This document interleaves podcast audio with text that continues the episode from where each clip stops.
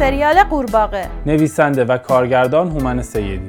دومین ویدیو در مورد سریال قورباغه است که قراره قسمت سوم و چهارمش رو بررسی کنیم. پس در مورد موضوعاتی که قسمت قبل صحبت نکردیم حرف می‌زنیم. همین اول کار بگم که برای دیدن معرفی فیلم و سریال های بیشتر می‌تونید کانال ما یعنی سوفیلم رو subscribe کنید. همونطور که گفتیم سریال قورباغه یکی از متفاوت ترین سریال های ایرانیه و این تفاوت از لحظه تیتراژ شروع میشه. یک تیتراژ جذاب و زیبا و موسیقی از اون هم جذابتر. این تیتراژ هم مثل خیلی قسمت های دیگه از این سریال از فیلم و سریال های دیگه ای الهام گرفته شده و شباهت زیادی به تیتراژ سریال True Detective داره. این نمایش چهره ها و تو در تو بودن تصاویر و موسیقی آروم و جذاب شبیه اون سریاله.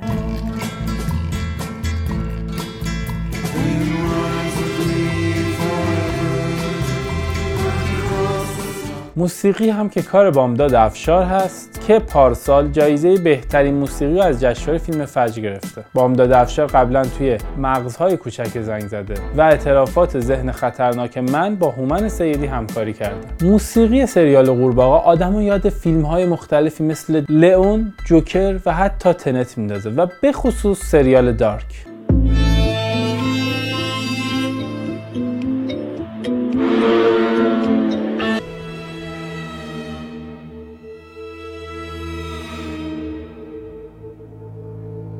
محمد شهابی که در مورد کپی در موسیقی تحقیق می‌کنه معتقد این نوع آهنگسازی با فضای تعلیقی و آروم تو خیلی از فیلم و سریال ها استفاده شده. پس نمیشه موسیقی سریال قورباغه رو کپی دونست. و خود بامداد افشار گفته که اصلا سریال دارک رو ندیده تا بخواد ازش کپی کنه. داستان چیه؟ من بهش گفتم من سریال رو ندیدم اصلا. من سریال دارک رو تا زمان اتمام ساخت پروژه ندیده بودم. قسمت سوم از بازداشتگاه شروع میشه. جایی که هفت ماه از قسمت قبل گذشته و حالا رامین منتظر نتیجه دروغایی که به پلیس گفته رو ببینه. در حین بازجویی آخرش یه پلیس که وسایلش رو تو اتاق جا گذاشته برمیگرده و به اون بازجو میگه که دفترچه سلامتتو بده. این سکانس انگار می‌خواد به ما بگه که پلیسا هم مثل بقیه درگیر کارهای شخصی خودشونن و تعجب نکنید که چرا خیلی پیگیر قضیه رامین نیستن. ولی از طرفی در ادامه بازجو میگه که دفترچه سلامت حاضر نیست چون عدم اعتیادش مونده و این شاید به این معنی باشه که اصلا شاید خود اون پلیس هم مشکوک به اعتیاده و داره از آزمایشش تفره میره که شاید در ادامه داستان کارایی داشته باشه.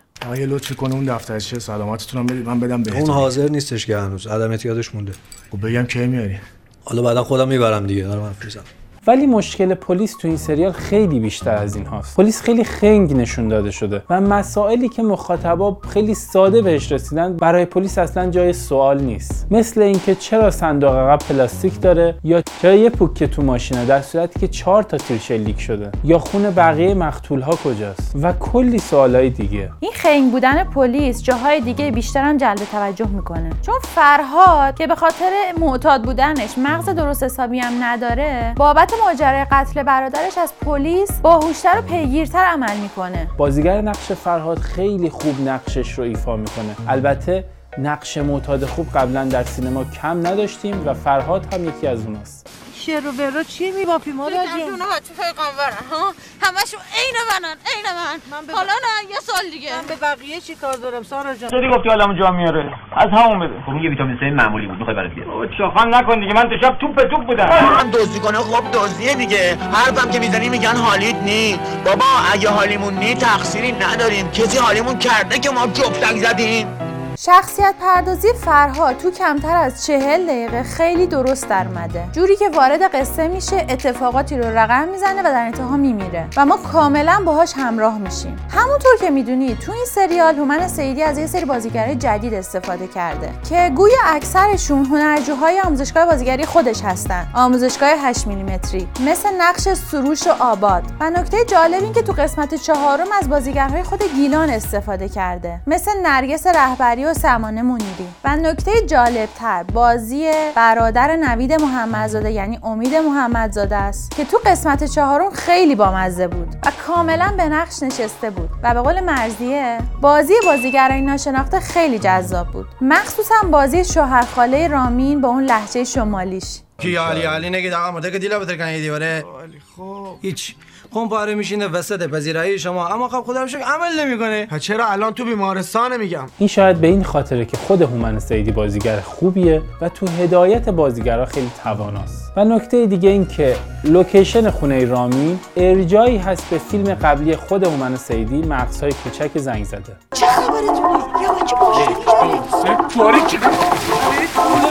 تو قسمت سه تاکید میشه که کاراکتر نوری هیپنوتیزم بلده ولی این فرضیه در قسمت بعد رد میشه. اینجا یکم بیشتر کاراکتر نوری رو می‌بینیم که آدم رو یاد کاراکتر Godfather میندازه. اما خب هنوز هم آشنایی درستی باش نداریم.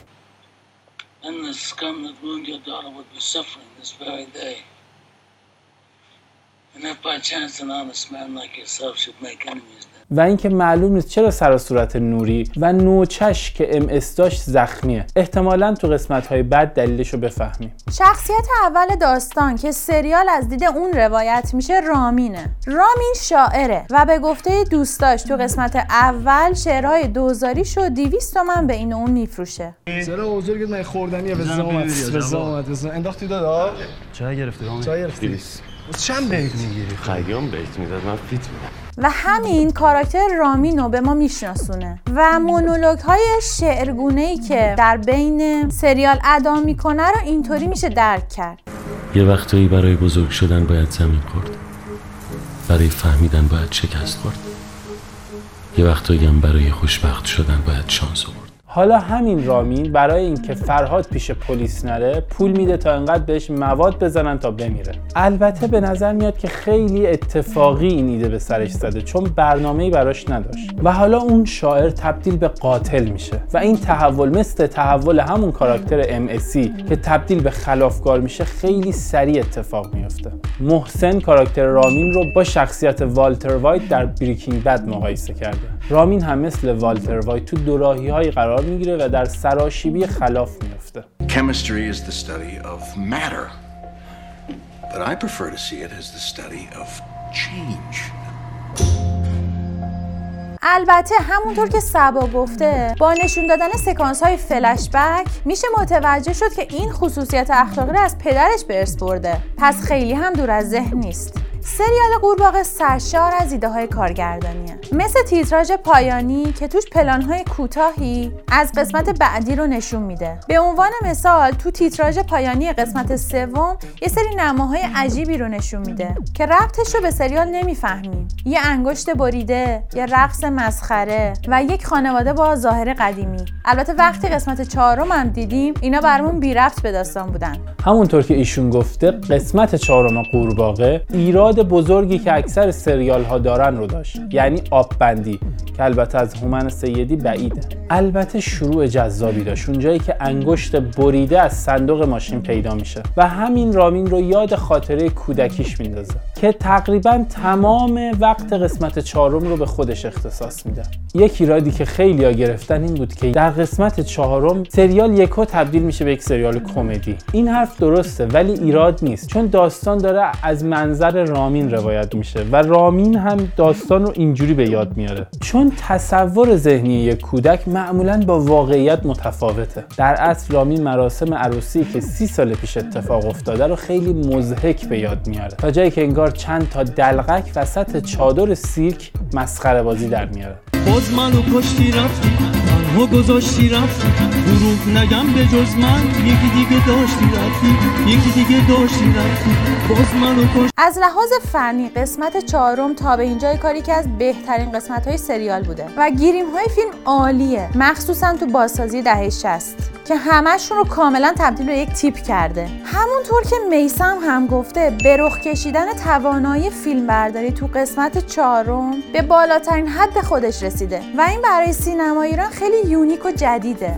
کار پیمان شادمانفر واقعا حرف نداره و به قول رضا روایت رو با تصویر جلو می‌بره نه به رسم سریال های ایرانی صرفا با دیالوگ. ولی به قول امیر دوربین خیلی هم منطق منسجمی نداره و یه سری حرکات بیدلیل داشت. تو جونه ای بچه ها می‌خوام عین بچه خود چهارچشی حواست بهش باشه. آقا میگم بهتر نبود با خودت ببریش؟ بچن دیگه نمیاد. خرس گنده شده بره ببرش اینجا بره. خیلی ها تصویر برداری رو شبیه فیلم عملی دونستن. و رضا هم گفته که فقط موسیقی یان تیرسن رو از اون فیلم کم داشت.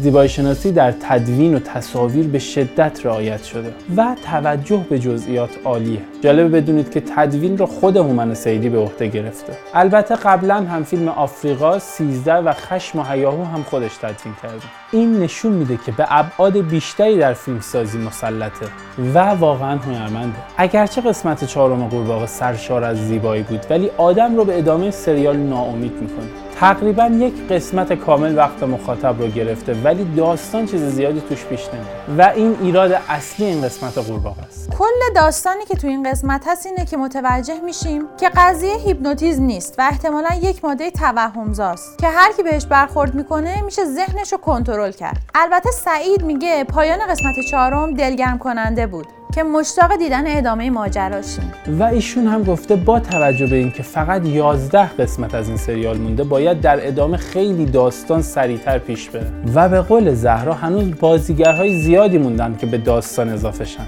و شاید اونها بتونن روند داستان رو جذابتر کنن. همچنین زوایای مجهول داستان انقدر زیاده که بیننده اتش دنبال کردن داستان رو داره. کسایی مثل احمد رضا گفتن که اگر فلشبک رو حذف می‌کردن هیچ خللی به داستان وارد نمی‌شد. و محسن هم گفته که این فلشبک باعث شد که بیننده از شخصیت و داستان اصلی فاصله بگیره و ایشون هم نظرش اینه که اصلا من چرا باید داستان بابای صابر ابر رو بدونم؟ و به قول امید اگه می‌خواستن بد بودن بابا هر رو نشون بدن که خب تو دیالوگ های داخل ماشین رامین با مادرش بیننده می‌فهمه. و رویا هم نظرش اینه که برای توجیه یک انگشت چرا باید این همه خاطره یادش بیاد؟ و ایشون هم این فلشبک رو تقلید از نهنگ انبر دونسته. و معتقد نویسنده سررشته داستان رو گم کرده و داره آسمون ریسمون میبافه. و محمد هم میگه می‌تونستیم ماجرای انگشت رو فقط به صورت نریشن تعریف کنه. همونطور که ماجرای قلب سمت راستش رو که مهمتر هم بود نهایتا تو دو دقیقه گفت. زینب هم نظرش اینه که دعوای اون زوج فرعی داستان کاملا اضافی بود و منطق درستی نداشت. در مقابل ایشون این قسمت رو قدرت هومن سیدی می‌دونه که به راحتی تونسته سبک سریال رو از درام رازآلود به کمدی تغییر بده.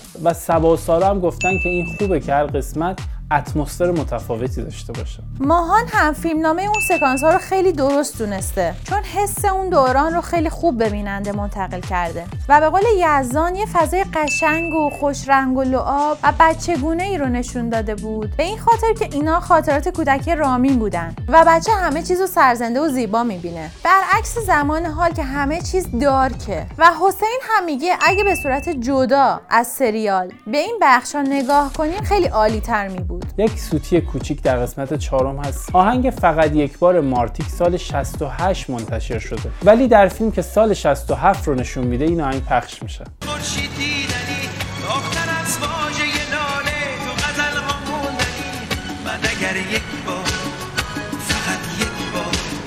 از های جدید قورباغه این که تهیه کننده سریال آقای علی اسدزاده از شبکه های ماهواره شکایت کرده که سریال رو به صورت غیرقانونی و رایگان از شبکه های ماهواره فقط نیم ساعت بعد از انتشارش پخش می‌کنه. و حالا صاحبان این کانال ها رو پیدا کرده و در کمال تعجب اونها داخل ایران هستند و حالا قرار مراحل شکایت در دادسرای فرهنگ و رسانه به جریان بیفته. همونطور که ساینا گفته سیدی فیلمساز خوشفکر و خلاقیه. و اگر امکانات بهتری در ایران داشته باشه حتما می‌تونه فیلم های عالی تری بسازه. و ایشون هم گفته که سیدی می‌تونه سریال عالی مربوط به دهه 50 و 60 بسازه حتی اگه طنز باشه.